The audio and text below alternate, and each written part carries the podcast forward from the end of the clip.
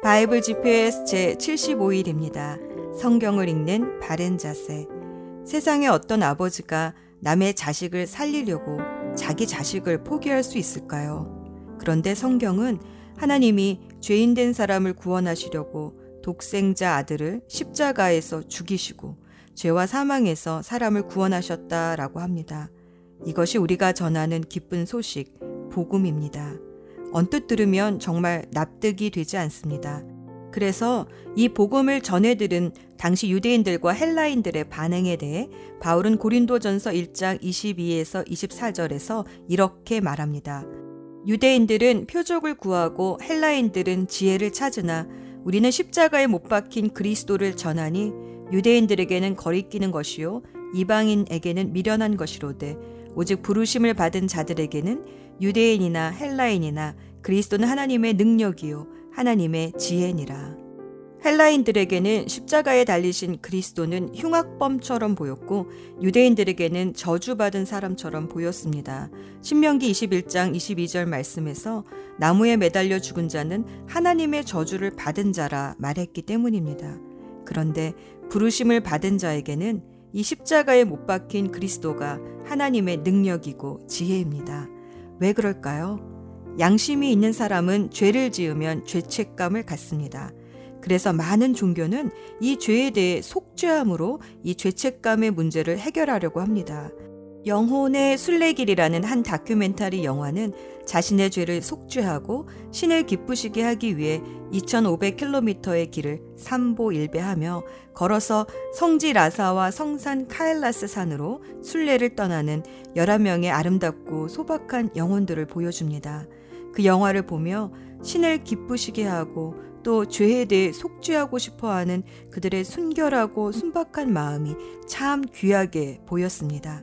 그런데 슬프게도 그 엄청난 고행도 이들의 양심을 깨끗하게 할 수 없었습니다. C.S. 루이스는 기독교와 다른 종교의 차이점은 단 하나, 은혜라고 말합니다. 사람이 어떤 고행이나 선행을 해도 죄책감이 사라지지 않는데 하나님은 은혜로 우리의 양심을 깨끗이 해주셨다는 것입니다. 하나님이 전능하시기에 이를 손가락 튕기듯 쉽게 하신 것은 아닙니다. 독생자 예수 그리스도를 친히 십자가에 못 박아 죽이시는 엄청난 희생을 통해 이 은혜를 주셨습니다. 우리가 하나님께 무엇을 드려서가 아니라 예수님을 우리에게 주셔서 이루신 것이 구원입니다. 우리가 할 수 없는 일이기에 하나님께서 해주신 것이 은혜입니다. 라비 제커라이스는 이 은혜에 대해 이런 예화를 들려주었습니다. 한 소년이 그림 시간에 그림을 망쳐서 너무 속상하여 울먹이고 있었습니다. 아무리 망친 그림을 수정하려고 해도 그림은 고쳐지지 않고 더 지저분해지기만 했습니다. 그런데 선생님이 이 소년을 달래주시며 깨끗한 종이 한 장을 새로 내어주시는 것이 아닙니까? 소년은 너무 기뻐하여 이제 더 잘 그릴 수 있어요 라며 새 종이를 받았답니다. 그런데 만약 소년이 아니에요, 괜찮아요. 제가 어떻게 더 해볼게요. 라고 새 종이를 받지 않았다면 어떠했을까요? 그런데 우리는 그런 어리석은 일을 할 때가 참 많습니다. 어떻게든 내 힘으로 해볼 수 있다라고 생각합니다. 은혜를 감사함으로 받는 것, 그것이 믿음입니다. 하나님은 이 믿음을 의롭다 하십니다. 내가 받아야 할 죄의 저주를 대신 받으시고, 내가 치루어야 할 죄의 값을 친히 당신의 피값으로 치루어 주신 주님 앞에 아니에요. 왜 그러셨어요? 제 일은 제가 알아서 하는 건데. 라며 교만하게 거절하지 말고 겸손하게 다른 길은 없습니다. 라고 엎드려 은혜를 은혜로 받아들이는 성경 읽기가 되길 기도합니다. 오늘의 여정. 화요일 오후부터 끌려가시기 전날 목요일까지 예수님은 제자들과 줄곧 마지막 시간을 보내시며 힘을 다해 가르치시고 또 제자들을 위해 중보기도 하셨습니다. 성전에서 바리새인 사두개인들과 최후 논쟁을 마치고 성전을 나와서는 올리브산에 올라 성전을 바라보시며 장차 예루살렘 성전이 파괴될 것과 더불어 마지막 날에 임할 세상의 징조를 알려주시며 예수님의 재림을 어떻게 준비하며 기다려야 하는지 열처녀 비유와 달란트 비유를 통해 가르쳐 주셨습니다. 다음 날 수요일 베다니에서 문둥병에서 고침받은 시몬의 집에서 식사하실 때 한 여인이 비싼 향유를 예수님의 머리에 붓습니다. 제자들은 왜 비싼 향유를 낭비하나 화를 내었지만 예수님은 자신의 장례를 준비해 준 것이니 어딜 가든지 이 여인이 한 일을 전하라 하십니다. 그리고 가론 유다는 대제사장들을 찾아가 은돈 30에 예수님을 팝니다. 대제사장의 일당들은 6월절 명절은 피하여 예수님을 죽이려 했으나 가론 유다의 배신 때문에 6월절 금요일에 예수님의 십자가 처형 날짜를 잡게 되었습니다. 드디어 마지막 목요일 밤 6월절 만찬을 함께하기 위해 제자들과 함께 다락방에 오르셨습니다. 이제 예수님은 곧 십자가의 고난을 받으셔야 하는데 제자들은 여전히 누가 큰 자인가 신경전을 벌입니다. 이에 예수님은 허리에 수건을 두르고 대야에 물을 담아 제자들의 발을 하나하나 씻어 주십니다. 그리고 지도자는 모든 사람을 섬기는 종이 되어야 한다. 다시 한번 몸소 가르쳐 주십니다. 이때 가론 유다의 발도 씻기시는 예수님. 예수님은 정말 끝까지 자기에게 주어진 사람을 사랑하셨습니다. 제자들 중에 한 사람이 예수님을 배반할 것이라 말씀하시니 제자들이 다들 근심합니다. 베드로는 목숨까지 바쳐 따르겠다 하지만 예수님은 베드로가 세 번 부인할 것을 예고하십니다. 가론 유다는 예수님을 팔러 떠나고 6월절 음식을 제자들과 같이 드시지만 6월절 어린 양은 식탁에 올라오지 않았습니다. 왜냐하면 예수님이 6월절 어린 양이시기 때문입니다. 그래서 예수님은 빵을 들어 이것을 자신의 살이라 하시고 포도주를 들어 이것이 자신의 피라 하시며 자신이 6월절의 어린 양임을 나타내셨습니다. 이제 잠시 후면 제자들을 떠나야 하는 예수님의 마음이 어떠하셨을까요? 예수님은 근심하지 말라 제자들을 고아처럼 버려두지 않겠다 하시며 성령님을 보내주시겠다 약속하시고는 다시 올리브산에 올라 고별 설교를 해주십니다. 포도나무 비유와 성령님에 관한 이야기, 세상에서 제자들이 받을 핍박, 그러나 예수님의 이름으로 하나님께 기도하면 응답을 얻는 기쁨으로 충만해질 것이라 제자들을 위로하시고 또 용기를 주십니다. 예수님은 제자들에게 고별 설교를 마치신 후에 하늘을 우러러 보시며 요한복음 17장에 나오는 대제사장의 중보 기도를 하십니다. 제자들과 또 제자들이 전해준 복음을 듣고 예수님을 믿게 될 사람들, 바로 우리들을 위해 하시는 예수님의 중보 기도입니다. 중보 기도를 마치신 후 예수님은 또다시 기도하시기 위해 올리브 산에 있는 겟세만의 동산으로 가셔서 마지막까지 기도에 씨름을 하십니다. 이때 베드로, 요한, 야고보도 데리고 가셔서 시험에 들지 않게 깨어 기도하라 했지만 이들은 마음은 원이어도 육신이 너무 피곤하여 눈을 뜰 수가 없었습니다. 이렇게 예수님은 자신을 잡으러 칼과 몽둥이를 들고 사람들이 몰려올 때까지 끝까지 기도하셨습니다.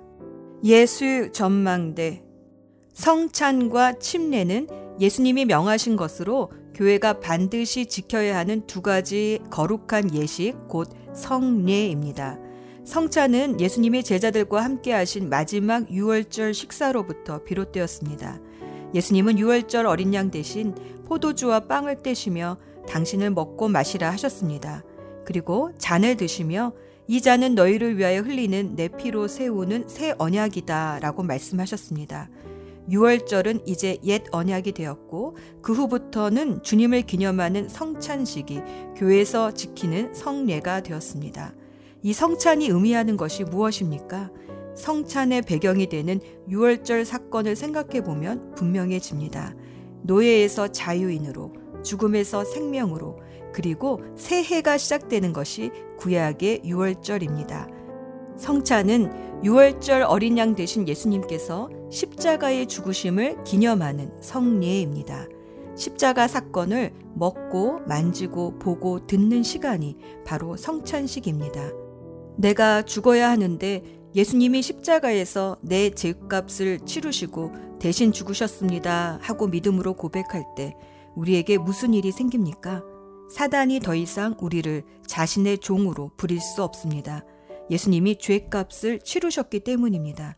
죄의 값인 영원한 사망에서 풀려나와 주 안에서 자유인이 됩니다. 다시 태어나 새 삶이, 새 해가 시작됩니다. 우리에게 이 새 생명을 주시기 위해 예수님이 치르신 희생과 사랑을 기억하고 믿음으로 고백하는 것이 바로 성찬식입니다. 이 성찬식을 통해 성도는 그리스도 안에서 우리가 한 몸이요, 한 형제 자매로 영적인 가족이 되었음을 선포합니다. 예수님이 채찍에 맞음으로 내가 나음을 입었고, 예수님이 죽으심으로 내가 생명을 얻었습니다. 구원은 값없이 은혜로 얻었지만 구원이 결코 공짜로 얻어진 것은 아닙니다. 예수님의 피값으로 얻어진 귀한 것입니다. 자꾸 잊어버리는 인간의 연약함을 아시고 성찬을 통해 주님을 기념하라고 하신 그 깊으신 사랑을 헤아려 봅시다. 기도합시다. 끝까지 사랑하시는 하나님, 왜 그러셨어요? 라고 물어보면 너는 너의 자식을 포기할 수 있겠니? 너는 남의 자식이 아니라 잃어버린 내 자식이다 하시는 주님. 기어코 끝까지 찾아오시는 아버지 하나님, 감사합니다. 감사합니다. 감사합니다. 끝까지 사랑하시는 예수 그리스도의 이름으로 기도합니다. 아멘. 마태복음 24장 예수님께서 성전을 떠나 걸어가실 때 제자들이 와서 성전 건물을 가리켜 보였습니다. 예수님께서 말씀하셨습니다. 너희가 이 모든 것을 보고 있지 않느냐? 내가 너희에게 진정으로 말한다. 여기에 있는 돌 하나도 돌 위에 남지 않고 다 무너질 것이다. 예수님께서 올리브산 위에 앉아 계실 때 제자들이 조용히 와서 말했습니다. 이런 일들이 언제 일어날지 말해 주십시오. 선생님께서 다시 오시는 때와 세상의 마지막 때에 어떤 징조가 있겠습니까? 예수님께서 대답하셨습니다. 아무도 너희를 속이지 못하게 조심하여라. 많은 사람들이 내 이름으로 와서 내가 바로 그리스도다 라고 말할 것이다. 그리고 많은 사람들을 속일 것이다. 또한 너희는 전쟁에 대한 소식과 소문을 들을 것이다. 그러나 두려워하지 마라. 이런 일들은 반드시 일어나야 한다. 그러나 아직 마지막 때는 아니다. 민족이 다른 민족과 싸우기 위해 일어나고 나라가 다른 나라와 싸우기 위해 일어날 것이다. 여러 곳에서 기근과 지진이 있을 것이다. 이런 일들은 해산의 고통이 시작되는 것에 불과하다. 그때 사람들이 너희를 박해하고 심지어 죽이기까지 할 것이다. 나 때문에 너희가 모든 민족에게 미움을 받을 것이다. 그때 많은 사람들이 넘어질 것이며 서로를 넘겨주고 미워할 것이다. 그리고 많은 거짓 예언자들이 일어나 많은 사람들을 속일 것이다. 또한 불법이 더욱 많아져서 많은 사람들의 사랑이 식을 것이다. 그러나 끝까지 견디는 사람은 구원을 얻을 것이다. 이 하늘나라의 복음이 온 세상에 전파될 것이며 모든 나라에 증거될 것이다. 그때서야 세상의 끝이 올 것이다. 그러므로 예언자 다니엘이 말한 멸망케 하는 혐오할 만한 것이 거룩한 곳에 서 있는 것을 보면 읽는 사람은 깨달아라. 유대에 있는 사람들은 산으로 도망하여라. 지붕 위에 있는 사람은 집 안에 있는 것을 가지러 내려가지 마라. 밭에 있는 사람은 겉옷을 가지러 되돌아가지 마라. 그때에는 임신한 여자와 젖먹이는 여자에게 화가 있을 것이다. 너희가 도망하는 때가 겨울이나 안식일이 아니기를 기도하여라. 그때에는 많은 어려움이 있을 것이기 때문이다. 세상이 생기고 나서 지금까지 이 같은 환란은 일어난 적이 없었고 이후로도 없을 것이다. 하나님께서 그 기간을 줄여주시지 않으시면 아무도 구원받지 못할 것이다. 그러나 하나님께서는 선택한 사람들을 위하여 그 기간을 줄여주실 것이다. 그때의 사람들이 여보시오, 그리스도가 여기 계십니다. 또는 저기 계십니다. 라고 할 것이다. 그러나 믿지 마라. 거짓 그리스도와 거짓 예언자들이 일어나서 큰 증거를 내보일 것이고 기적을 일으킬 것이다. 그래서 사람들을 속일 것이다. 그리고 할 수만 있으면 선택하신 사람까지 속일 것이다. 보아라, 내가 미리 너희에게 일러주었다. 그러므로 사람들이 여보시오, 그가 광야에 계십니다. 라고 말해도 거기에 가지 마라. 여보시오, 그리스도가 골방에 계십니다. 라고 말해도 믿지 마라. 번개가 동쪽에서 서쪽까지 번쩍이듯이 인자가 오는 것도 이와 같을 것이다. 시체가 있는 곳에는 독수리가 모여들 것이다. 그 환란의 날이 지난 직후에 태양이 어두워지고 달이 그 빛을 잃을 것이다. 별들이 하늘에서 떨어지고 하늘에 있는 모든 권세가 흔들릴 것이다. 그때에 인자가 올 징조가 하늘에 있을 것이다. 그때의 세상의 모든 민족들이 울며 인자가 큰 권능과 영광으로 하늘 구름을 타고 오는 것을 볼 것이다. 인자가 큰 나팔 소리와 함께 전사들을 보낼 것이다. 그들은 하늘 이 끝에서 저 끝까지 사방에서 택함 받은 백성들을 모을 것이다. 무화과 나무의 비유를 배우라. 그 가지가 연해지고 새 잎을 내면 여름이 가까운 줄 안다. 마찬가지로 이 모든 것이 일어나는 것을 보면 인자가 가까이와 문 앞에 있는 줄을 알아라. 내가 너희에게 진정으로 말한다. 이 세대가 지나가기 전에 이 모든 것이 일어날 것이다. 하늘과 땅이 없어질지라도 내 말은 결코 없어지지 않을 것이다. 그날과 그때는 아무도 모른다. 심지어 하늘의 천사와 아들까지도 모르고 오직 아버지께서만 아신다. 노아의 때처럼 인자가 다시 올 때도 그와 비슷할 것이다. 홍수가 나기 전 노아가 배에 들어가기 전까지도 사람들은 먹고 마시며 장가가고 시집가며 지냈다. 홍수가 나서 모든 사람들을 쓸어가기 직전까지 사람들은 전혀 깨닫지 못하였다. 인자가 올 때도 그와 같을 것이다. 두 사람이 밭에 있는데 한 사람은 데려가고 다른 사람은 남겨둘 것이다. 두 여자가 맷돌을 갈고 있는데 한 사람은 데려가고 다른 사람은 남겨둘 것이다. 그러므로 항상 깨어 있어라. 왜냐하면 언제 너희 주님께서 오실지 너희가 알지 못하기 때문이다. 이것을 명심하여라. 만약 도둑이 언제 들어올지 집주인이 안다면 미리 준비를 하고 도둑이 집에 들지 못하도록 할 것이다. 그러므로 너희도 준비를 해야 한다. 인자는 생각지도 않은 때에 올 것이다. 주인이 집안을 맡기고 제때에 양식을 내주도록 맡긴 신실하고 슬기로운 종이 누구겠느냐. 주인이 돌아와서 볼 때 주인이 명한 대로 일하고 있는 종은 복되다. 내가 너희에게 진정으로 말한다. 주인은 그 종에게 자신의 모든 소유를 맡길 것이다. 그러나 악한 종이 주인이 오랫동안 돌아오지 않을 것이라고 마음속으로 생각하여 다른 종들을 때리기 시작하고 술꾼들과 함께 먹고 마신다면 생각지도 않은 날 알지 못하는 때에 그 종의 주인이 올 것이다. 그때의 주인은 그 종에게 벌을 내리고 그 종을 위선자처럼 여길 것이다. 그 종은 거기서 슬피 울고 고통스럽게 일을 갈 것이다. 마태복음 25장 하늘나라는 등을 들고 신랑을 맞으러 나간 10명의 처녀에 빗댈 수 있다. 그 가운데 5명의 처녀는 어리석고 5명의 처녀는 지혜로웠다. 어리석은 처녀들은 등을 가지고 있었지만 기름이 없었다. 지혜로운 처녀들은 등뿐만 아니라 통에 기름까지 넣어 가지고 있었다. 신랑이 오는 것이 매우 늦어져서 처녀들이 모두 졸다가 잠이 들었다. 한밤중에 어떤 사람이 소리쳤다. 여보시오, 신랑이 옵니다. 나와서 맞이하십시오. 그러자 모든 처녀들이 깨어나 등불을 준비하였다. 어리석은 처녀들이 지혜로운 처녀들에게 말했다. 등불이 꺼져가니 우리에게 기름을 조금만 나누어 다오. 지혜로운 처녀들이 대답했다. 안 돼. 우리가 함께 쓰기엔 기름이 충분치 않아. 기름 파는 사람에게 가서 사렴.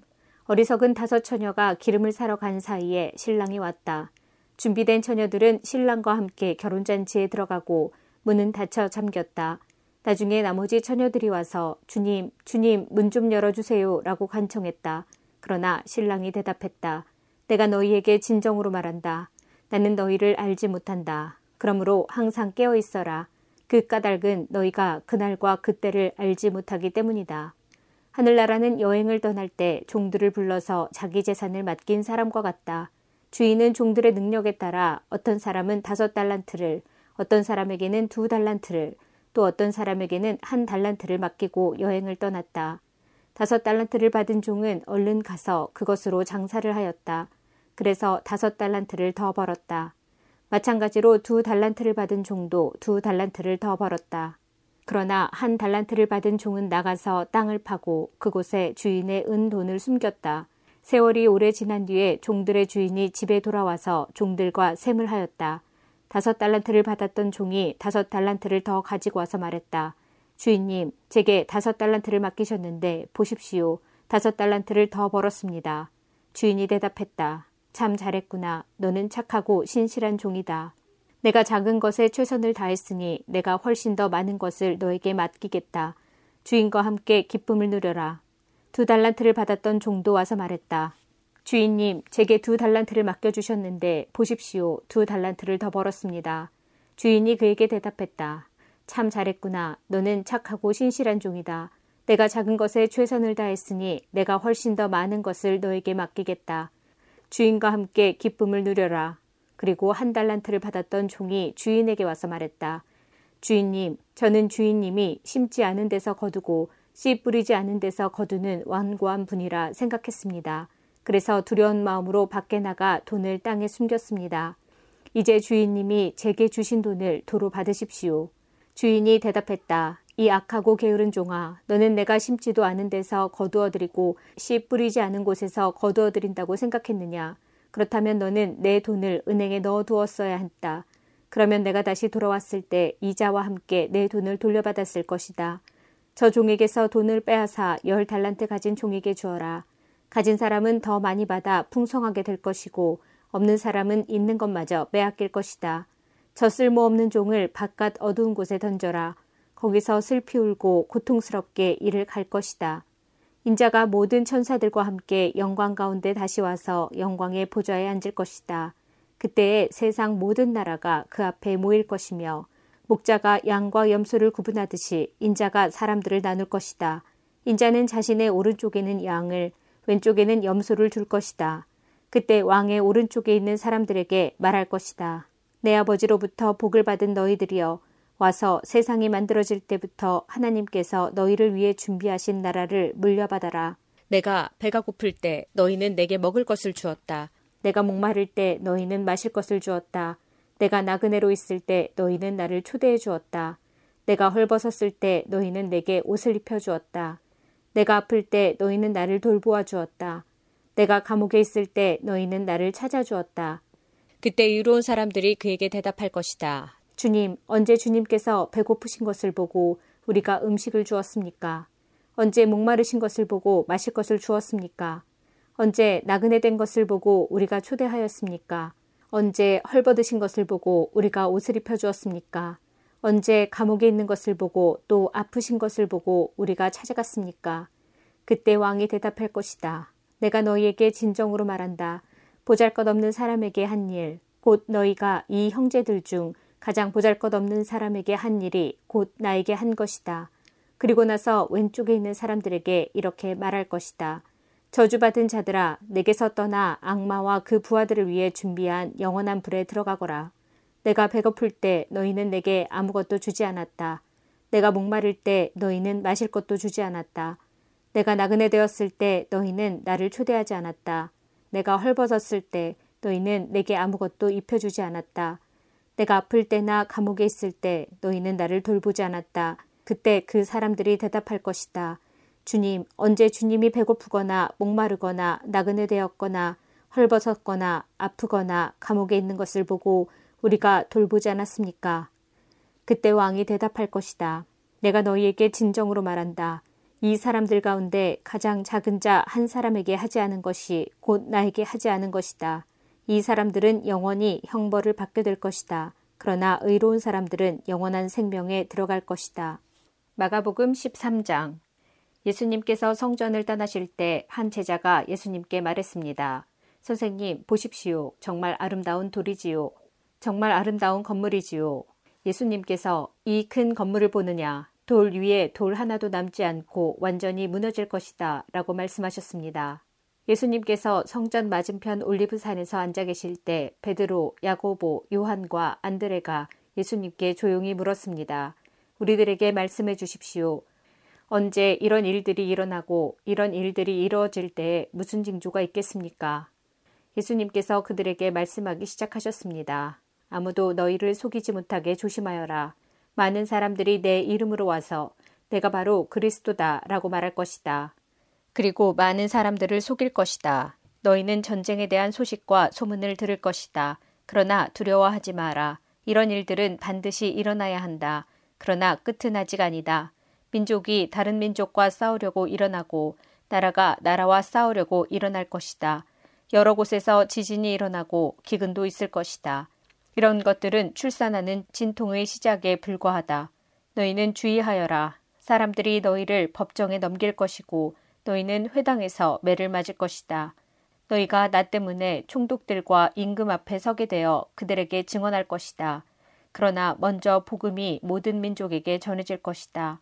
사람들이 너희를 체포하여 재판에 넘길 때 무엇을 말할까 하고 걱정하지 마라. 그때에 하나님께서 너희에게 주시는 것들을 말하여라. 말하는 것은 너희가 아니고 성령님이시다. 형이 동생을 죽게 내주고 아버지가 자식들을 내주고 자식들이 부모를 거역하여 일어나며 죽게 할 것이다. 내 이름 때문에 너희가 미움을 받을 것이다. 그러나 끝까지 견디는 사람은 구원받을 것이다. 멸망케 하는 혐오할 만한 것이 서 있지 않아야 할 곳에 서 있는 것을 보거든 읽는 사람은 깨달아라. 유대에 있는 사람들은 산으로 도망하여라. 지붕 위에 있는 사람은 집에 있는 것을 가지고 나오려고 내려와 들어가지 마라. 밭에 있는 사람은 옷을 가지려고 돌아서지 마라. 그때에는 임신한 여자들이나 아이에게 젖을 먹이는 여자들에게 화가 있다. 이런 일이 겨울에 일어나지 않도록 기도하여라. 그때에는 환란이 있을 것인데 이런 환란은 하나님께서 세상을 만드신 때부터 지금까지 없었던 것이며 앞으로도 이런 환란은 없을 것이다. 주님께서 이 날들을 줄여 주시지 않는다면 어느 생명도 구원받지 못할 것이다. 그러나 하나님께서 선택한 사람들을 위하여 이 날들을 줄이셨다. 그때에 어떤 사람이 여보시오, 그리스도가 여기 계십니다. 또는 저기 계십니다. 라고 말해도 믿지 마라. 거짓 그리스도와 거짓 예언자들이 일어나서 증거와 기적을 보여줄 것이다. 그래서 가능하면 선택된 사람들을 잘못된 길로 인도하려고 할 것이다. 그러므로 조심하여라. 내가 모든 것을 미리 일러주었다. 그러나 그때의 환란이 지나가면 해가 어두워지고 달이 그 빛을 내지 않을 것이다. 별들이 하늘에서 떨어지고 하늘에 있는 권세들이 흔들릴 것이다. 사람들은 인자가 큰 능력과 영광으로 구름 가운데 오는 것을 볼 것이다. 그리고 인자가 천사들을 보내어 땅 끝에서 하늘 끝까지 사방에서 선택된 사람들을 모을 것이다. 무화과 나무로부터 교훈을 배워라. 가지가 부드러워지고 새 잎을 내면 여름이 가까운 줄 안다. 이처럼 이런 일들이 일어나는 것을 보면 인자가 바로 문 앞에 가까이 온 줄 알아라. 내가 너희에게 진정으로 말한다. 이 세대가 지나가기 전에 이 모든 일들이 일어날 것이다. 하늘과 땅은 없어질 것이나 내 말은 없어지지 않을 것이다. 그날과 그때는 아무도 모른다. 하늘에 있는 천사도 모르고 아들도 모르고 오직 아버지만이 아신다. 주의하여라. 항상 경계하여라. 그것은 그때가 언제인지 알지 못하기 때문이다. 마치 여행을 떠나는 어떤 사람과 같다. 그는 집을 떠나면서 자기 종들에게 집을 돌보라고 맡겼다. 각각 임무를 주었는데 문지기에게는 집을 잘 지키라고 명령했다. 그러므로 깨어 있어라. 집주인이 언제 돌아올지 저녁에 혹은 밤중에 혹은 새벽 닭이 울 때 혹은 아침 무렵에 올지 모르기 때문이다. 그가 갑자기 돌아와서 너희가 자고 있는 것을 보지 않게 하라. 내가 너희에게 말하는 것은 모두에게 하는 말이다. 항상 깨어 있어라.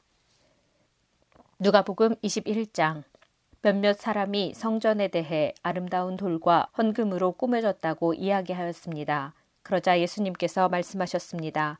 너희가 지금 보고 있는 이것들이 돌 하나도 돌 위에 남지 않고 다 무너질 날이 올 것이다. 제자들이 예수님께 물었습니다. 선생님, 언제 이런 일들이 있겠습니까? 그리고 이런 일들이 일어날 때 어떤 징조가 나타나겠습니까? 예수님께서 그들에게 말씀하셨습니다. 너희가 속지 않도록 조심하여라. 많은 사람들이 내 이름으로 와서 내가 그리스도다 하거나 때가 왔다고 말할 것이다. 그러나 그들을 따라가지 마라. 전쟁과 난리의 소식을 들을 때 두려워하지 마라. 이런 일들이 먼저 일어나야 하겠으나 종말이 바로 뒤따라오는 것은 아니다. 예수님께서 계속해서 그들에게 말씀하셨습니다. 나라가 나라를 대항하여 일어나고 왕국이 왕국을 맞서 일어날 것이다. 큰 지진이 있을 것이며 여러 곳에서 질병과 기근이 있을 것이다. 하늘로부터 무서운 일과 큰 징조가 있을 것이다. 그러나 이 모든 일들이 일어나기 전에 사람들이 너희를 잡고 박해할 것이다. 또한 너희를 회당과 감옥에 넘길 것이다. 너희는 내 이름 때문에 왕과 총독 앞에 끌려갈 것이다. 그러나 이것이 너희에게는 증거의 기회가 될 것이다. 너희는 변론할 말을 미리 준비하지 않겠다고 마음에 결심하여라. 내가 너희에게 말과 지혜를 주어 너희 원수 가운데 그 누구도 너희를 맞서거나 반박하지 못할 것이다. 너희의 부모와 형제, 친척, 친구들이 너희를 넘겨줄 것이다. 그리고 너희 중 몇몇을 죽이기도 할 것이다. 너희는 내 이름 때문에 모두에게 미움을 받을 것이다. 그러나 너희 머리카락 하나도 다치지 않을 것이다. 너희는 인내함으로 생명을 얻을 것이다. 예루살렘이 군대에 포위당한 것을 보면 예루살렘의 파괴가 곧 다가왔다는 것을 깨달아라. 그때에 유대에 있는 사람들은 산으로 도망하여라. 예루살렘 안에 있는 사람들은 빨리 빠져나가거라. 시골에 있는 사람들은 예루살렘 안으로 들어가지 마라. 그것은 이 날이 바로 징벌의 날이기 때문이다. 기록된 모든 것이 이루어질 것이다. 그날에는 임신한 여자와 아기에게 젖을 먹이는 여자에게 화가 있다. 땅에는 큰 고통이 닥치겠고 진노가 이 백성에게 내릴 것이다. 그들은 칼날에 쓰러질 것이며 여러 나라의 포로로 붙잡혀 갈 것이다. 이방인의 때가 끝날 때까지 예루살렘은 이방인들의 발에 짓밟힐 것이다. 해와 달과 별들에게서 징조가 있을 것이다. 땅에서는 민족들이 바다와 파도의 소리에 당황할 것이다. 사람들은 세상에 닥칠 일을 예상하며 두려워하고 기절할 것이다. 이것은 하늘에 있는 권세가 흔들릴 것이기 때문이다. 그때 사람들은 인자가 구름을 타고 능력과 큰 영광으로 오는 것을 볼 것이다. 이러한 일이 일어나기 시작할 때 일어서서 너희의 머리를 들어라. 이는 너희의 구원이 가까이 오고 있기 때문이다. 예수님께서 이런 비유를 말씀하셨습니다. 무화과 나무와 다른 모든 나무들을 보아라.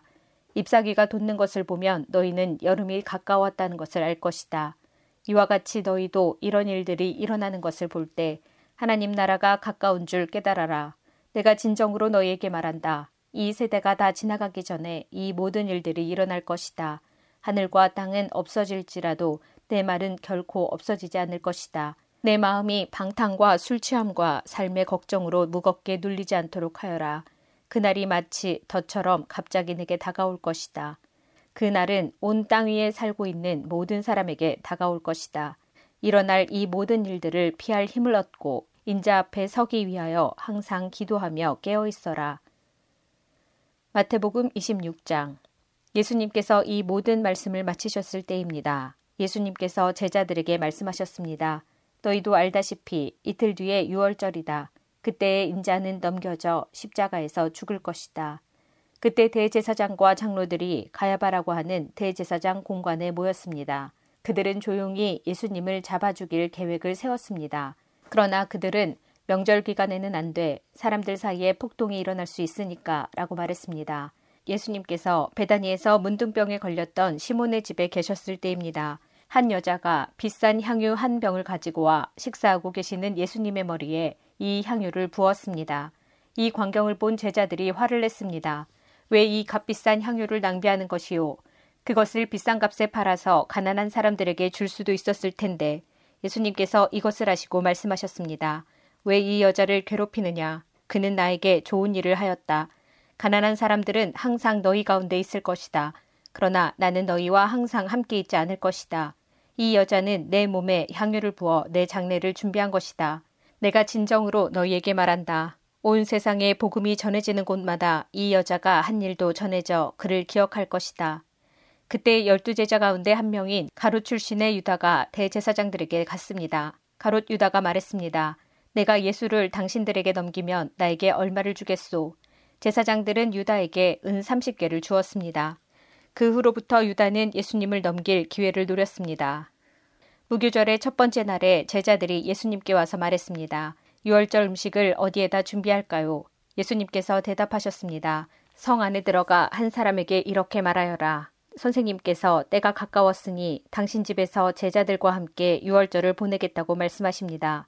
제자들이 예수님께서 말씀하신 대로 행하여 유월절을 준비하였습니다. 그날 저녁에 예수님께서 12명의 제자들과 함께 음식을 드시기 위해 앉으셨습니다. 모두들 식사를 하고 있을 때 예수님께서 말씀하셨습니다. 내가 너희에게 진정으로 말한다. 너희 중에 하나가 나를 배반할 것이다. 제자들은 매우 슬퍼하며 한 사람씩 예수님께 묻기 시작했습니다. 주님, 제가 그 사람은 아니지요. 예수님께서 대답하셨습니다. 나와 함께 그릇에 손을 넣는 자가 나를 배반할 것이다. 성경에 쓰여진 대로 인자는 떠나갈 것이다. 그러나 인자를 넘겨주는 그 사람에게는 화가 있다. 차라리 태어나지 않았더라면 자신에게 더 좋았을 것이다. 예수님을 배반한 유다가 예수님께 말했습니다. 선생님이여, 설마 제가 그 사람입니까? 예수님께서 그에게 내가 말했다 하고 대답하셨습니다. 식사 때에 예수님께서는 빵을 들어 감사 기도를 드리시고 그것을 떼어 제자들에게 주시며 말씀하셨습니다. 받아 먹어라. 이것은 내 몸이다. 또한 예수님께서 잔을 들어 감사드리신 후 그것을 제자들에게 주시며 말씀하셨습니다. 너희 모두 이것을 마셔라. 이것은 죄를 용서하기 위하여 많은 사람들을 위해 붓는 나의 피, 곧 언약의 피이다. 내가 너희에게 말한다. 내가 아버지의 나라에서 너희와 함께 새롭게 마시는 그날까지 지금부터는 포도 열매로 빚은 것을 마시지 않을 것이다. 그들은 찬송을 부르고 올리브산으로 올라갔습니다. 예수님께서 제자들에게 말씀하셨습니다. 오늘 밤 너희는 모두 나를 버릴 것이다. 성경에 이렇게 쓰여 있다. 내가 목자를 칠 것이니 양이 흩어질 것이다. 그러나 내가 살아난 뒤에 너희보다 먼저 갈릴리로 갈 것이다. 베드로가 말했습니다. 다른 모든 제자들이 주님을 버릴지라도 저는 결코 버리지 않겠습니다. 예수님께서 대답하셨습니다. 내가 진정으로 너에게 말한다. 바로 오늘 밤 닭이 울기 전에 내가 나를 세 번이나 모른다고 할 것이다. 베드로가 예수님께 말했습니다. 주님과 함께 죽을지라도 결코 주님을 모른다고 하지 않을 것입니다. 다른 제자들도 모두 똑같이 말했습니다. 그때 예수님께서 제자들과 함께 겟세마네라고 불리는 곳으로 가셨습니다. 예수님께서 제자들에게 말씀하셨습니다. 내가 저기에 가서 기도하는 동안 여기 앉아 있어라. 그리고 베드로와 세베대의 두 아들을 데리고 가셨습니다. 예수님께서는 매우 근심하시며 괴로워하기 시작하셨습니다. 예수님께서는 세 제자에게 말씀하셨습니다. 내 마음이 괴로워 죽을 지경이다. 여기서 머무르며 나와 함께 깨어 있어라. 그리고 나서 약간 떨어진 곳으로 가서 얼굴을 땅에 대고 기도하셨습니다. 나의 아버지, 할 수만 있다면 책에서 이 잔을 지나가게 해주십시오. 그러나 내 뜻대로 하지 마시고 아버지의 뜻대로 하시길 원합니다. 기도하신 후 제자들에게 오셔서 제자들이 자고 있는 것을 보시고 베드로에게 말씀하셨습니다. 너희들은 한 시간도 나와 함께 깨어 있을 수 없느냐? 깨어서 너희가 시험에 빠지지 않도록 기도하여라. 영은 원하지만 육체가 약하구나. 예수님께서 다시 가셔서 두 번째 기도를 하셨습니다. 나의 아버지여, 이것이 제게서 지나갈 수 없고 제가 마셔야만 한다면 아버지의 뜻대로 되기를 기도합니다. 그리고 나서 다시 제자들에게 가셔서 제자들이 자고 있는 것을 보셨습니다. 그들은 너무 졸렸던 것입니다. 그래서 예수님께서는 제자들을 놔두고 다시 세 번째로 기도하셨습니다. 예수님께서는 같은 기도를 한 번 더 하셨습니다. 그 다음에 예수님께서 제자들에게 돌아오셔서 말씀하셨습니다. 아직도 자고 있고 쉬고 있느냐? 보아라, 때가 가까이 왔다. 인자가 죄인들의 손에 넘겨진다. 일어나라, 가자. 나를 배반한 사람이 가까이 오고 있다. 마가복음 14장 6월절과 무교절이 되기 이틀 전이었습니다. 대제사장들과 율법학자들이 흉계를 꾸며 예수님을 아무도 모르게 잡아서 죽이려고 하였습니다. 이들은 말했습니다. 명절 동안에는 안 돼. 사람들이 소동을 일으킬 수 있어. 예수님께서 베다니 마을에 있는 문둥병에 걸렸던 시몬의 집에서 음식을 드시고 계셨습니다. 한 여자가 매우 비싼 나드 향유 한 병을 가지고 왔습니다. 그리고 병을 열고 향유를 예수님의 머리에 부었습니다. 그러자 몇몇 사람이 화를 내면서 서로 말했습니다. 어째서 향유를 낭비하는 거지? 이 향유는 300데나리온에 팔 수 있고 그 돈으로 가난한 사람들을 도울 수도 있었을 텐데 그리고 여자를 호되게 나무랐습니다. 예수님께서 말씀하셨습니다. 가만두어라. 어째서 여자를 괴롭히느냐? 그는 내게 좋은 일을 했다. 가난한 사람들은 항상 너희와 함께 있으므로 원하면 언제든지 좋은 일을 할 수 있다. 그러나 나는 항상 너희와 함께 있는 것이 아니다. 여자는 자기가 할 수 있는 일을 했다. 죽기 전에 내 장례를 위해 내 몸에 향유를 부어준 것이다. 내가 너희에게 진정으로 말한다. 복음이 온 세상에 전해질 때 이 여인이 한 일도 알려져서 사람들이 기억하게 될 것이다. 열두 제자 가운데 한 사람인 가롯 유다가 예수님을 넘겨주려고 대제사장들에게 갔습니다. 대제사장들은 이 말을 듣고 기뻐했습니다. 그리고 유다에게 돈을 주기로 약속했습니다. 그래서 유다는 예수님을 넘겨줄 좋은 기회를 엿보기 시작했습니다. 무교절의 첫 번째 날, 즉 6월절 양을 잡는 날에 제자들이 예수님께 여쭈었습니다. 6월절 음식을 어디에 가서 준비할까요? 예수님께서 제자들 가운데서 두 명을 보내시면서 말씀하셨습니다. 성으로 들어가거라. 물병을 든 사람을 만나면 그를 따라가거라. 그가 들어가는 집의 주인에게 선생님께서 제자들과 함께 유월절 음식을 먹을 수 있는 방이 어디냐고 물으십니다. 라고 하여라. 그러면 집주인이 너희에게 준비된 커다란 다락방을 보여줄 것이다. 그곳에서 음식을 준비하여라. 제자들이 떠나서 성으로 들어갔습니다. 예수님께서 말씀하신 그대로였습니다. 그래서 유월절을 준비했습니다. 저녁이 되자 예수님께서 열두 제자들과 함께 그 집으로 가셨습니다. 식사를 하는 동안 예수님께서 말씀하셨습니다. 내가 너희에게 진정으로 말한다. 나와 함께 음식을 먹고 있는 너희 가운데 한 사람이 나를 배반할 것이다. 제자들이 근심하면서 한 사람씩 예수님께 말했습니다. 설마 제가 그 사람입니까? 예수님께서 대답하셨습니다. 열두 제자 가운데 한 사람이며 나와 함께 그릇에 손을 넣는 사람이다. 인자는 성경에 기록된 대로 죽지만 인자를 넘겨주는 사람에게는 화가 있다. 그 사람은 차라리 태어나지 않았더라면 자신에게 더 좋았을 것이다. 식사를 하는 동안 예수님께서는 빵을 들고 감사 기도를 드리셨습니다. 그리고 떼어서 제자들에게 주시며 말씀하셨습니다. 받아라. 이것은 나의 몸이다. 또 잔을 들고 감사 기도를 드리셨습니다. 그리고 제자들에게 잔을 주어 제자들이 마셨습니다. 예수님께서 말씀하셨습니다. 이것은 많은 사람들을 위해 쏟는 나의 피, 곧 언약의 피다. 내가 진정으로 너희에게 말한다. 내가 하나님 나라에서 새 것으로 마실 그날이 올 때까지는 결코 다시 포도나무에서 난 것을 마시지 않을 것이다. 예수님과 제자들은 찬송을 부른 뒤 올리브산으로 올라갔습니다. 예수님께서 제자들에게 말씀하셨습니다. 너희는 모두 나를 버릴 것이다. 성경에 이렇게 쓰여 있다. 내가 목자를 치리니 양들은 흩어질 것이다. 그러나 내가 살아난 후 너희보다 먼저 갈릴리로 갈 것이다. 베드로가 말했습니다. 모두가 버릴지라도 저는 그렇지 않을 것입니다. 예수님께서 대답하셨습니다. 내가 너에게 진정으로 말한다. 오늘 밤 닭이 두 번 울기 전에 내가 나를 모른다고 세 번 말할 것이다. 베드로는 강조하여 말했습니다. 주님과 함께 죽을지언정 결코 모른다고 하지 않을 것입니다. 다른 모든 제자들도 같은 말을 했습니다.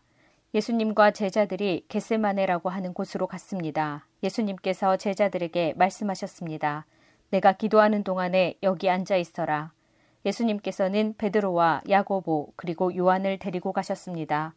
예수님께서는 매우 근심하며 괴로워하셨습니다. 예수님께서 말씀하셨습니다. 내 영혼이 심히 괴로워 죽을 지경이다. 여기서 머무르면서 깨어 있어라. 예수님께서 조금 더 가셔서 땅에 엎드리셨습니다. 그리고 할 수만 있다면 그때가 지나가 버리기를 기도하셨습니다.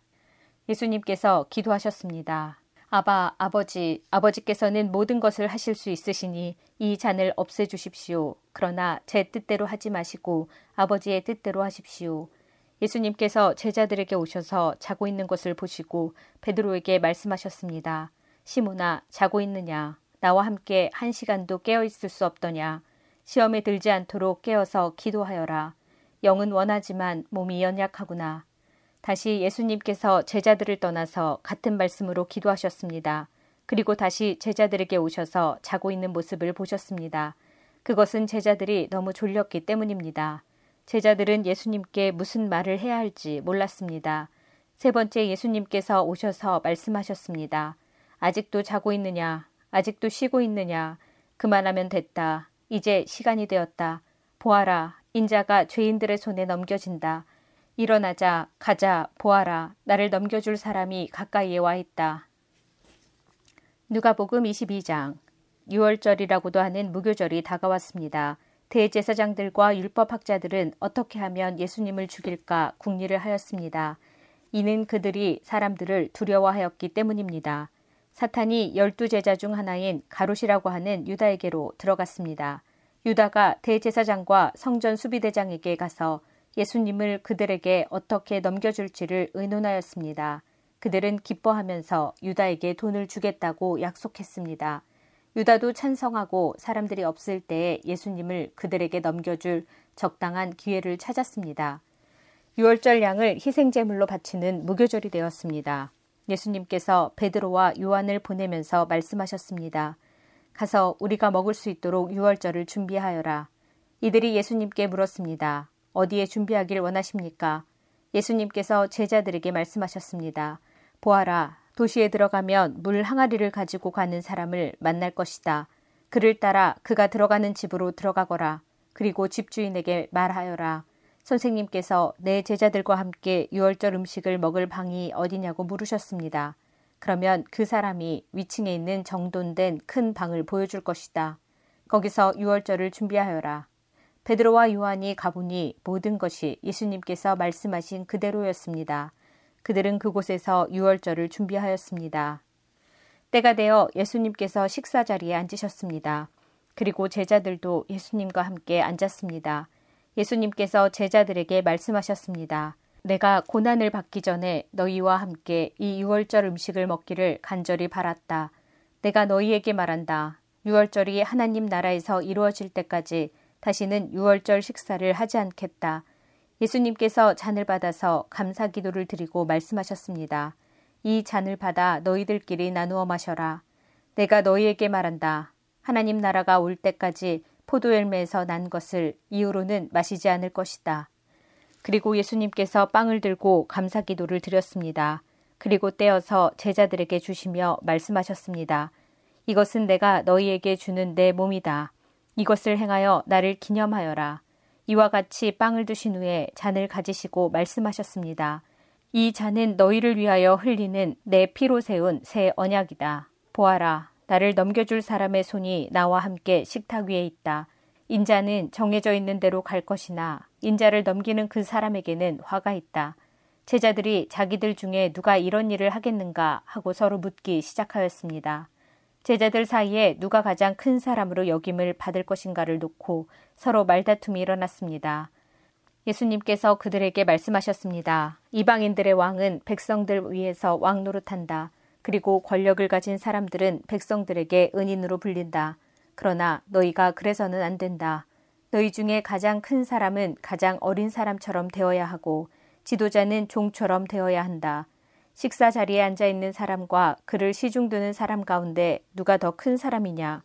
식사 자리에 앉아 있는 사람이 아니냐? 그러나 나는 섬기는 사람으로 너희 가운데 있다. 너희는 내가 시험을 당할 때 나와 함께 있었다.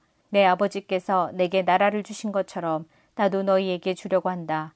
너희는 내 나라에서 먹고 마실 것이며 왕좌에 앉아 이스라엘의 열두 지파를 심판할 것이다. 시모나, 시모나, 사탄이 너를 마치 밀 까부르듯 하는 것을 허락해달라고 요청하였다. 그러나 나는 내가 믿음이 꺾이지 않도록 기도하였다. 내가 돌아온 후에 내 형제들을 굳게 하여라. 베드로가 예수님께 말했습니다. 주님, 주님과 함께라면 감옥에 갈 수도 있고 죽을 준비도 되어 있습니다. 예수님께서 말씀하셨습니다. 내가 내게 말한다. 오늘 닭이 울기 전에 내가 세 번씩이나 나를 모른다고 부인할 것이다. 예수님께서 제자들에게 말씀하셨습니다. 지갑이나 가방이나 신발이 없이 내가 너희를 보냈을 때 너희에게 부족한 것이 있었느냐? 그들이 대답했습니다. 아닙니다. 없었습니다. 예수님께서 제자들에게 말씀하셨습니다. 그러나 지금은 지갑이 있는 자는 지갑을 챙기라. 가방도 그렇게 하여라. 칼이 없으면 옷을 팔아서라도 사라. 내가 너희에게 말한다. 그는 마치 범죄자처럼 취급당했다고 쓰여진 말씀이 내게서 반드시 이루어져야 한다. 내게 대하여 쓰여진 것이 이제 이루어지고 있다. 제자들이 말했습니다. 보십시오, 주님. 여기에 칼 두 개가 있습니다. 예수님께서 그것이면 충분하다라고 말씀하셨습니다. 예수님께서 예루살렘 밖으로 나가셔서 늘 하시던 대로 올리브 산으로 가셨습니다. 제자들도 예수님을 뒤따라갔습니다. 그곳에 이르셔서 예수님께서 제자들에게 말씀하셨습니다.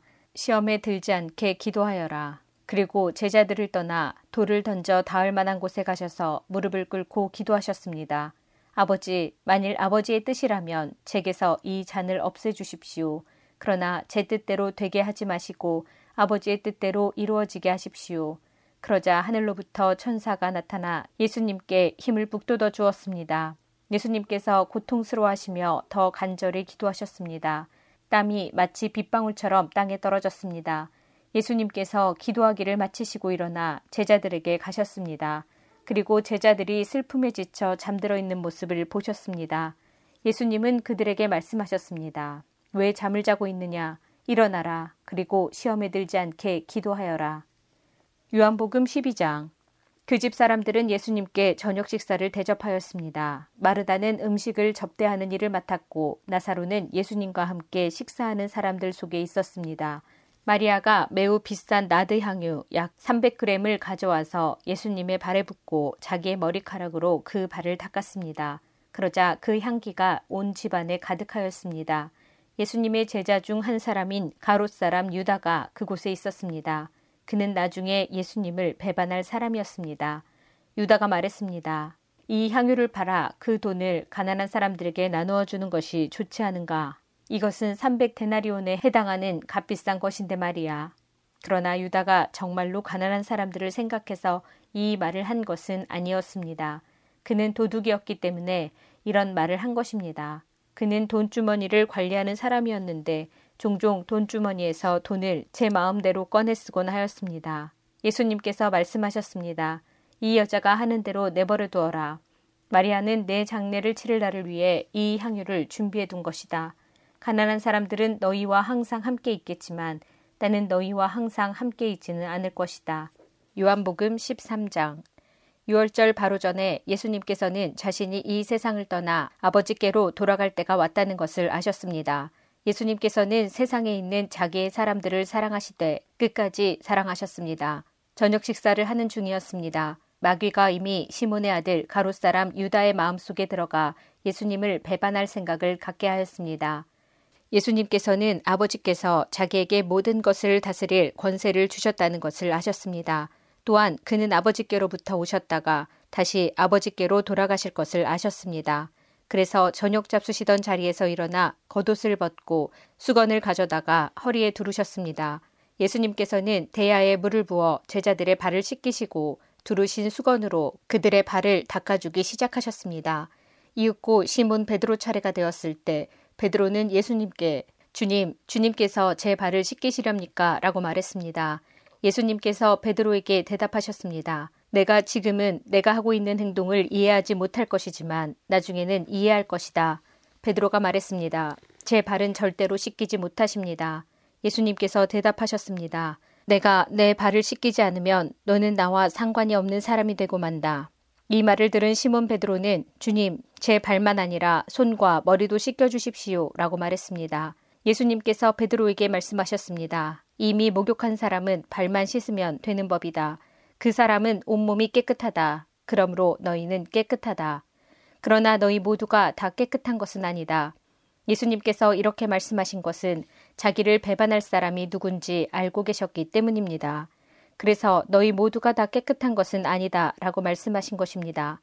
예수님께서는 제자들의 발을 다 씻기신 뒤에 옷을 입고 다시 자리에 앉으셔서 그들에게 이런 질문을 하셨습니다.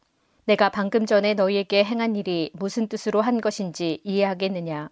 너희는 나를 선생님 또는 주님이라고 부르는데 너희 말이 맞다. 나는 바로 그런 사람이다. 내가 선생과 주로서 너희 발을 씻겼으니 너희도 서로 발을 씻겨 주어야 한다. 내가 너희에게 행한 그대로 너희도 행하게 하기 위해 내가 본을 보여준 것이다. 내가 너희에게 진리를 말한다. 종이 자기 주인보다 크지 못하고 보냄을 받은 자가 그를 보낸 자보다 크지 못한 법이다. 너희가 이것을 알고 그대로 행하면 너희에게 복이 있을 것이다. 내가 너희 모두를 가리켜 말하는 것이 아니다. 나는 내가 택한 사람들이 누구인지 안다. 그러나 내 빵을 함께 먹던 자가 나를 대적하려고 자기 발꿈치를 들었다는 성경 말씀이 성취되어야 한다. 나는 이제 이 일이 일어나기 전에 이것을 너희에게 말한다. 그러면 그 일이 일어날 때 너희는 내가 바로 그 사람인 것을 믿게 될 것이다. 내가 너희에게 진리를 말한다. 내가 보내는 사람을 영접하는 자는 나를 영접하는 것이고 나를 영접하는 자는 나를 보내신 분을 영접하는 것이다. 예수님께서는 이 말씀을 하신 뒤에 마음이 무척 괴로우셨습니다. 그래서 이렇게 증언하셨습니다. 내가 너희에게 진리를 말한다. 너희 중 하나가 나를 배반할 것이다. 제자들은 서로 얼굴을 쳐다보았으나 예수님께서 누구를 염두에 두고 말씀하시는 것인지 전혀 알 수가 없었습니다. 예수님의 제자 중 한 사람이 예수님 가까이에 앉아 있었습니다. 이 사람은 예수님께서 사랑하신 제자였습니다. 시몬 베드로가 이 제자에게 고갯짓을 하여 예수님께서 누구를 가리켜 말씀하시는지 물어보라고 지시했습니다. 그 제자가 예수님 옆으로 가까이 다가가 물었습니다. 주님, 그가 누구입니까? 예수님께서 대답하셨습니다. 내가 이 빵을 접시에 찍어 주는 자가 나를 배반할 것이다. 하시면서 빵 조각을 집어서 접시에 찍어 가롯 사람 시몬의 아들 유다에게 주셨습니다. 유다가 빵 조각을 받자마자 사탄이 그에게로 들어갔습니다. 예수님께서 유다에게 말씀하셨습니다. 내가 하려는 일을 빨리 하여라. 거기 앉은 사람 중에는 예수님께서 유다에게 무슨 뜻으로 이 말씀을 하셨는지 이해한 사람이 없었습니다. 유다는 돈을 관리하던 사람이었기 때문에 예수님께서 유다에게 명절에 필요한 물건을 사라고 말씀하시거나 가난한 사람들에게 무엇을 주라고 말씀하시는 줄로 생각한 제자들이 있었습니다. 유다는 예수님께서 주시는 빵을 받고 곧 밖으로 나갔습니다. 그때는 밤이었습니다. 유다가 나간 뒤에 예수님께서 말씀하셨습니다. 지금 인자가 영광을 받았고 하나님께서도 인자를 통해 영광을 받으셨다. 하나님께서 인자를 통해 영광을 받으시면 하나님께서도 인자를 영광되게 하실 것이다. 곧 그렇게 하실 것이다. 자녀들아, 내가 조금만 더 너희와 함께 있겠다. 너희가 나를 찾을 것이다. 내가 전에 유대인들에게 말한 것 같이 지금 너희에게도 말하는데 내가 가는 곳에 너희는 올 수 없다. 내가 너희에게 새 계명을 준다. 서로 사랑하여라. 내가 너희를 사랑한 것 같이 너희도 서로 사랑하여라. 너희가 서로 사랑하면 모든 사람이 너희가 내 제자인 줄 알 것이다. 시몬 베드로가 예수님께 물었습니다. 주님, 어디로 가십니까? 예수님께서 대답하셨습니다. 내가 가는 곳을 내가 지금은 따라올 수 없지만 나중에는 따라올 것이다. 베드로가 말했습니다. 주님, 지금은 왜 주님을 따라갈 수 없습니까? 저는 주님을 위해 제 목숨을 내놓겠습니다. 예수님께서는 내가 정말 나를 위해 내 목숨을 내놓겠느냐? 내가 너에게 진리를 말한다. 닭이 울기 전에 내가 세 번 나를 모른다고 할 것이다. 라고 대답하셨습니다. 요한복음 14장. 너희는 마음에 근심하지 마라. 하나님을 믿고 또 나를 믿어라. 내 아버지 집에는 너희들이 있을 곳이 많이 있다. 만일 그렇지 않다면 내가 너희에게 이런 말을 하지 않았을 것이다. 나는 너희를 위하여 한 장소를 마련하러 간다. 내가 가서 너희를 위해 한 장소를 마련한 뒤에 다시 와서 너희를 데려가 내가 있는 곳에 너희도 있게 하겠다. 너희는 내가 가는 그곳으로 가는 길을 알고 있다. 도마가 예수님께 말했습니다. 주님, 주님이 어디로 가시는지 알지 못하는데 저희가 그 길을 어떻게 알겠습니까? 예수님께서 대답하셨습니다. 내가 바로 그 길이요, 진리요, 생명이다. 나를 통하지 않고는 아버지께로 올 사람이 없다. 너희가 진정 나를 안다면 내 아버지도 알았을 것이다. 이제 너희는 그분을 알았고 또 그분을 보았다. 빌립이 말했습니다. 주님, 저희에게 아버지를 보여주십시오. 저희에게는 그것으로 충분합니다. 예수님께서 대답하셨습니다. 빌립아, 내가 이렇게 오랫동안 너희와 함께 있었는데 아직도 너는 나를 모른단 말이냐? 나를 본 사람은 아버지를 본 것이나 다름이 없는데 어떻게 내가 저희에게 아버지를 보여주십시오 라고 말하느냐.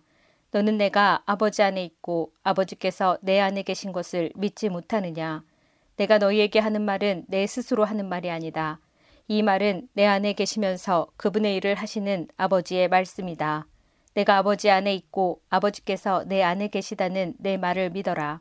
나를 믿지 못하겠으면 내가 행한 표적 그것만이라도 믿어라. 내가 너희에게 진리를 말한다.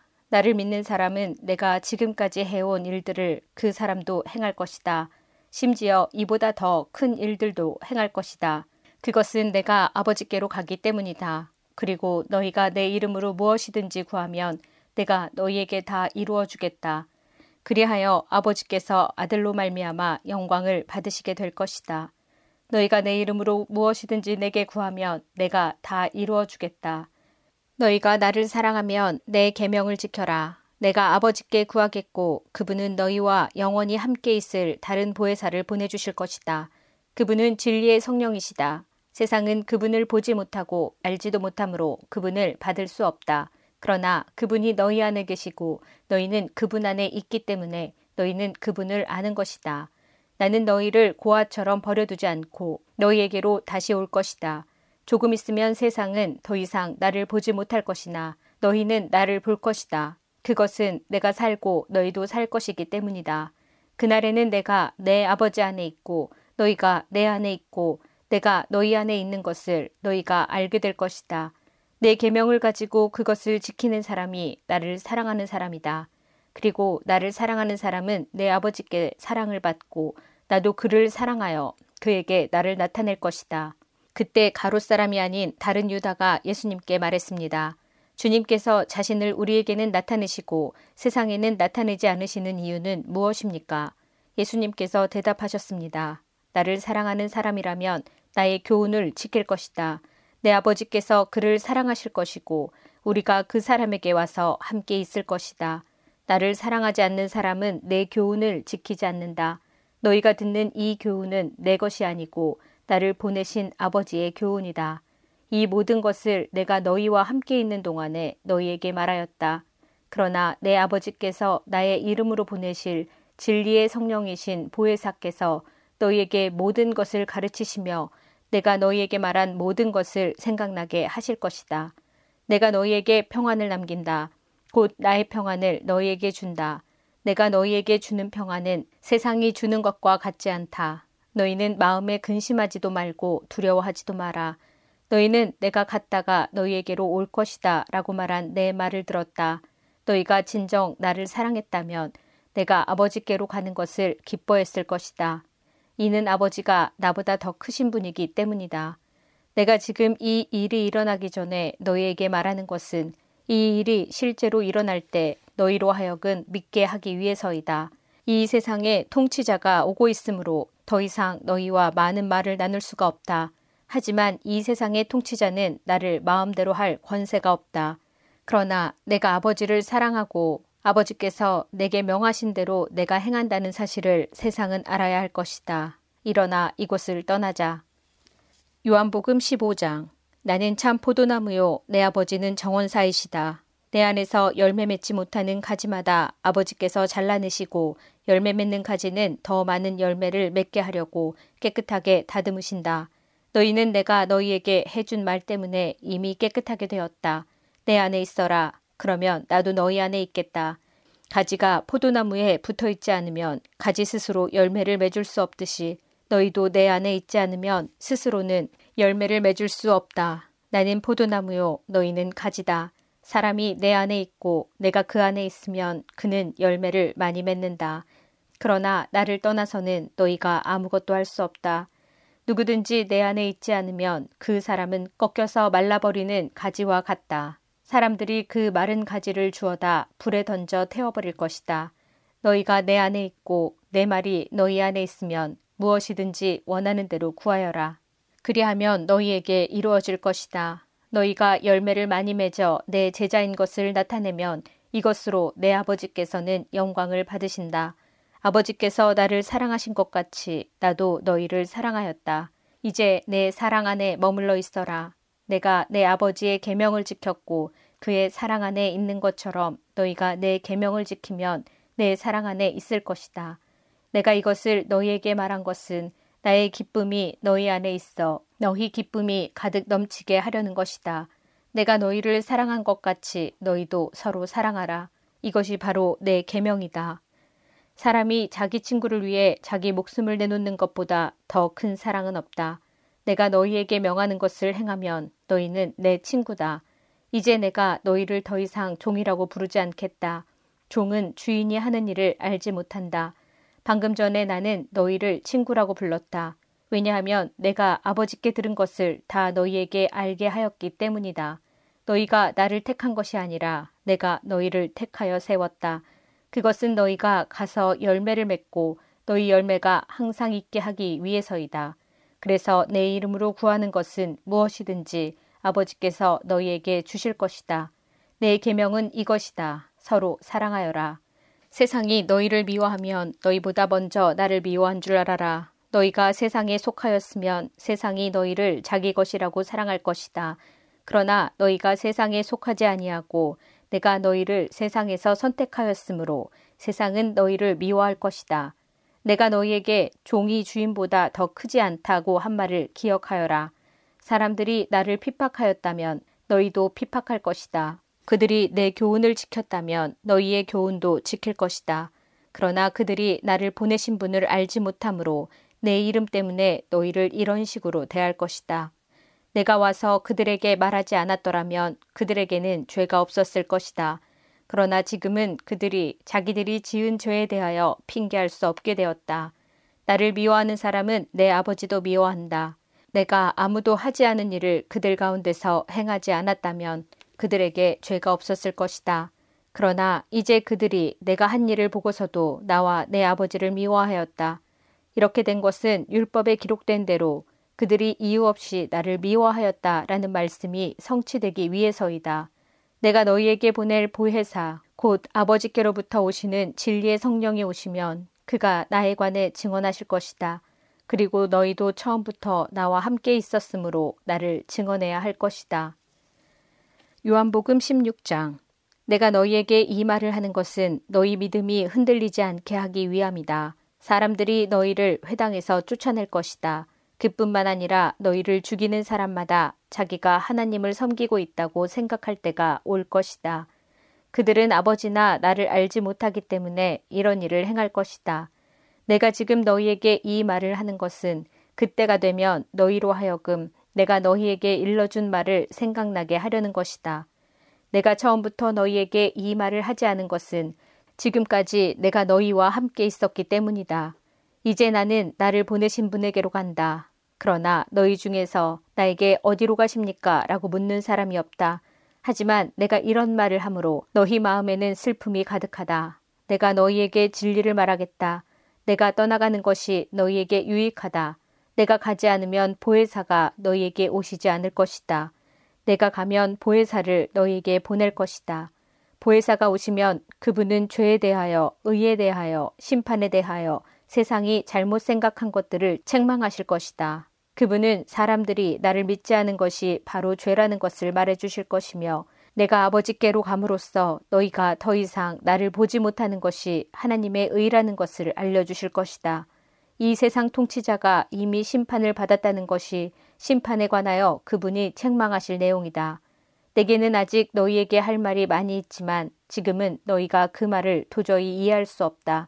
그러나 진리의 성령이 오시면 그분이 너희를 모든 진리 가운데로 인도하실 것이다. 그분은 자기 마음대로 말씀하지 않으시고 그가 들은 것만을 말씀하시며 앞으로 될 일들을 너희에게 알려주실 것이다.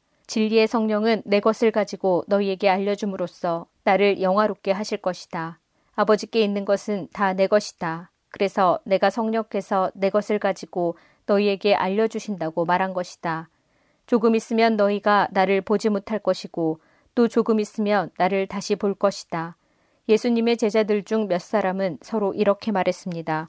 주님께서 조금 있으면 너희가 나를 보지 못할 것이고 또 조금 있으면 나를 다시 볼 것이다 라고 말씀하시고 또 이는 내가 아버지께로 가기 때문이다 라고 말씀하셨는데 이게 대관절 무슨 뜻일까? 또 그들은 주님께서 조금 있으면이라고 말씀하셨는데 그분이 하신 말씀은 도대체 이해할 수 없어 라고 말했습니다. 예수님께서 제자들이 자기에게 물어보고 싶어 한다는 것을 아시고 그들에게 말씀하셨습니다. 내가 조금 있으면 너희가 나를 보지 못할 것이고 또 조금 있으면 나를 다시 볼 것이다 라고 한 말 때문에 너희끼리 서로 묻느냐. 내가 너희에게 진리를 말한다. 너희는 울며 애통할 것이나 세상은 기뻐할 것이다. 너희가 슬퍼할 것이지만 너희의 슬픔은 기쁨이 될 것이다. 출산하는 여인에게는 출산할 때 고통이 있다. 그러나 아이를 낳으면 여인은 아이가 세상에 태어난 것이 너무 기뻐서 그 고통을 잊어버린다. 너희도 지금은 근심하지만 내가 너희를 다시 보게 되면 너희는 기뻐할 것이다. 그리고 아무도 너희에게서 그 기쁨을 빼앗지 못할 것이다. 그때에는 너희가 내게 아무것도 구하지 않을 것이다. 내가 너희에게 진리를 말한다. 너희가 내 이름으로 아버지께 무엇이든지 구하면 그분이 너희에게 주실 것이다. 지금까지는 너희가 내 이름으로 아무것도 구하지 않았다. 그러나 구하라. 그러면 너희가 받을 것이요. 너희 기쁨이 가득 찰 것이다. 내가 지금까지는 이것을 비유적인 말로 너희에게 말하였지만 더 이상 비유적인 말이 아니라 아버지에 관하여 명확한 말로 너희에게 말할 때가 올 것이다. 그날에 너희가 내 이름으로 아버지께 구할 것이다. 내가 너희를 위하여 아버지께 구하겠다는 말이 아니다. 너희가 나를 사랑하고 내가 아버지께로부터 왔음을 믿었기 때문에 아버지께서 친히 너희를 사랑하신다. 내가 아버지를 떠나 세상에 왔으니 이제 세상을 떠나 다시 아버지께로 돌아간다. 그때 제자들이 말했습니다. 이제는 주님께서 우리에게 분명하게 말씀하시고 비유적인 말을 하나도 사용하지 않으십니다. 우리가 이제서야 주님께서 모든 것을 알고 계시다는 것을 깨달았습니다. 아무도 주님께 묻지 않을 것입니다. 이것으로써 우리는 주님께서 하나님께로부터 오신 분임을 믿습니다. 예수님께서 대답하셨습니다. 이제 너희가 믿느냐? 그러나 잘 들어라. 너희가 뿔뿔이 흩어질 때가 다가오고 있으며 이미 그때가 되었다. 너희는 저마다 자기 집으로 흩어지고 나를 혼자 버려둘 것이다. 그러나 나는 혼자가 아니다. 그것은 아버지께서 나와 함께 계시기 때문이다. 내가 이것을 너희에게 말한 것은 너희가 내 안에서 평안을 얻게 하려는 것이다. 이 세상에서는 너희가 고난을 당할 것이다. 그러나 담대하여라. 내가 세상을 이기었다. 요한복음 17장 예수님께서는 이 말씀을 하시고 눈을 들어 하늘을 바라보시며 기도하셨습니다. 아버지, 때가 이르렀습니다. 아버지의 아들을 영광되게 해주십시오. 아들이 아버지를 영화롭게 하겠습니다. 아버지께서는 아들에게 주신 모든 사람에게 영생을 주려고 모든 사람을 다스리는 권세를 아들에게 주셨습니다. 영생은 곧 한 분이신 참 하나님과 아버지께서 보내신 자 예수 그리스도를 아는 것입니다. 저는 땅에서 아버지를 영광되게 하였고 아버지께서 제게 하라고 주신 일을 완전히 행하였습니다. 그러므로 아버지, 이제는 세상이 창조되기 전에 제가 아버지와 함께 가지고 있던 그 영광으로서 저를 영광되게 해주십시오. 저는 아버지께서 세상에서 택하여 제게 주신 사람들에게 아버지의 이름을 나타냈습니다. 그들은 아버지의 것이었는데 아버지께서 제게 주셨고 그들은 아버지의 말씀을 지켰습니다. 지금 그들은 제게 주신 모든 것이 다 아버지께로부터 온 것임을 알고 있습니다. 저는 아버지께서 제게 주신 말씀을 이 사람들에게 주었습니다. 그들은 그 말씀을 받았고 제가 아버지께로부터 온 것을 진정으로 알았고 아버지께서 저를 보내신 것을 믿었습니다. 이제 저는 그들을 위하여 기도합니다. 세상 사람을 위해서가 아니라 아버지께서 제게 주신 자를 위해 기도합니다. 그것은 그들이 아버지의 것이기 때문입니다. 제 것은 다 아버지의 것이고 아버지의 것은 다 제 것입니다. 그리고 저는 그들로 말미암아 영광을 받았습니다. 저는 더 이상 세상에 있지 않겠지만 이 사람들은 계속 세상에 있습니다. 그리고 저는 아버지께로 갑니다. 거룩하신 아버지, 아버지께서 제게 주신 아버지의 이름으로 저들을 지켜주셔서 우리가 하나인 것 같이 그들도 하나가 되게 하여 주십시오. 제가 그들과 함께 있는 동안 저는 아버지께서 제게 주신 아버지의 이름으로 그들을 지켰습니다. 저는 그들을 보호하였습니다. 멸망의 자식을 빼놓고는 그들 중 한 사람도 잃지 않았습니다. 멸망의 자식을 잃은 것은 성경 말씀이 이루어지게 하기 위함이었습니다. 이제 저는 아버지께로 갑니다. 제가 세상에서 이것을 말하는 것은 저의 기쁨이 그 사람들 속에 충만히 있도록 하려는 것입니다. 제가 아버지의 말씀을 그들에게 주었습니다. 제가 세상에 속하지 않은 것처럼 그들도 세상에 속하지 않았으므로 세상은 그들을 미워하였습니다. 제가 구하는 것은 아버지께서 그들을 세상에서 데려가 달라는 것이 아니라 악으로부터 지켜주시라는 것입니다. 제가 세상에 속하지 않은 것처럼 그들도 세상에 속하지 않았습니다. 그들을 진리로 거룩하게 해주십시오. 아버지의 말씀은 진리입니다. 아버지께서 저를 세상에 보내신 것 같이 저도 그들을 세상에 보냈습니다. 그들을 위해 내 자신을 거룩하게 하는 것은 그들도 진리 안에서 거룩해지도록 하기 위해서입니다. 저는 이 사람들을 위해서만 기도하는 것이 아니라 이 사람들이 전하는 말을 듣고 저를 믿는 사람들을 위해서도 기도합니다. 아버지, 아버지께서 제 안에 계시고 제가 아버지 안에 있는 것 같이 믿는 사람들이 다 하나가 되게 하여 주시고 그들도 우리 안에 있게 하셔서 아버지께서 저를 보내셨다는 것을 세상이 믿게 하여 주십시오. 우리가 하나인 것 같이 그들도 하나가 되게 하기 위해 아버지께서 제게 주신 영광을 이 사람들에게 주었습니다. 제가 그들 안에 있고 아버지께서 제 안에 계십니다. 부디 그들로 온전히 하나가 되게 해주십시오. 그리하여 세상이 아버지께서 저를 보내신 것과 아버지께서 저를 사랑하신 것처럼 그들도 사랑하셨다는 것을 알게 해주십시오. 아버지, 제가 있는 곳에 아버지께서 제게 주신 이 사람들이 저와 함께 있게 하여 주시기를 원합니다. 아버지께서 세상이 창조되기 전에 저를 사랑하셔서 아버지께서 제게 주신 그 영광을 그들로 보게 해 주십시오. 의로우신 아버지, 세상은 아버지를 알지 못하지만 저는 아버지를 알며 이 사람들도 아버지께서 저를 보내신 것을 압니다. 아버지께서 제게 보이신 사랑이 그들에게 있고 저도 그들 안에 있게 하기 위해 그 사람들에게 아버지의 이름을 알게 하였고 앞으로도 계속 알게 할 것입니다. 요한복음 18장 예수님께서 이 모든 말씀을 마치시고 제자들과 함께 기드론 골짜기 건너편으로 가셨습니다. 그곳에는 올리브 나무 정원이 있었습니다. 예수님과 제자들은 이 정원으로 갔습니다.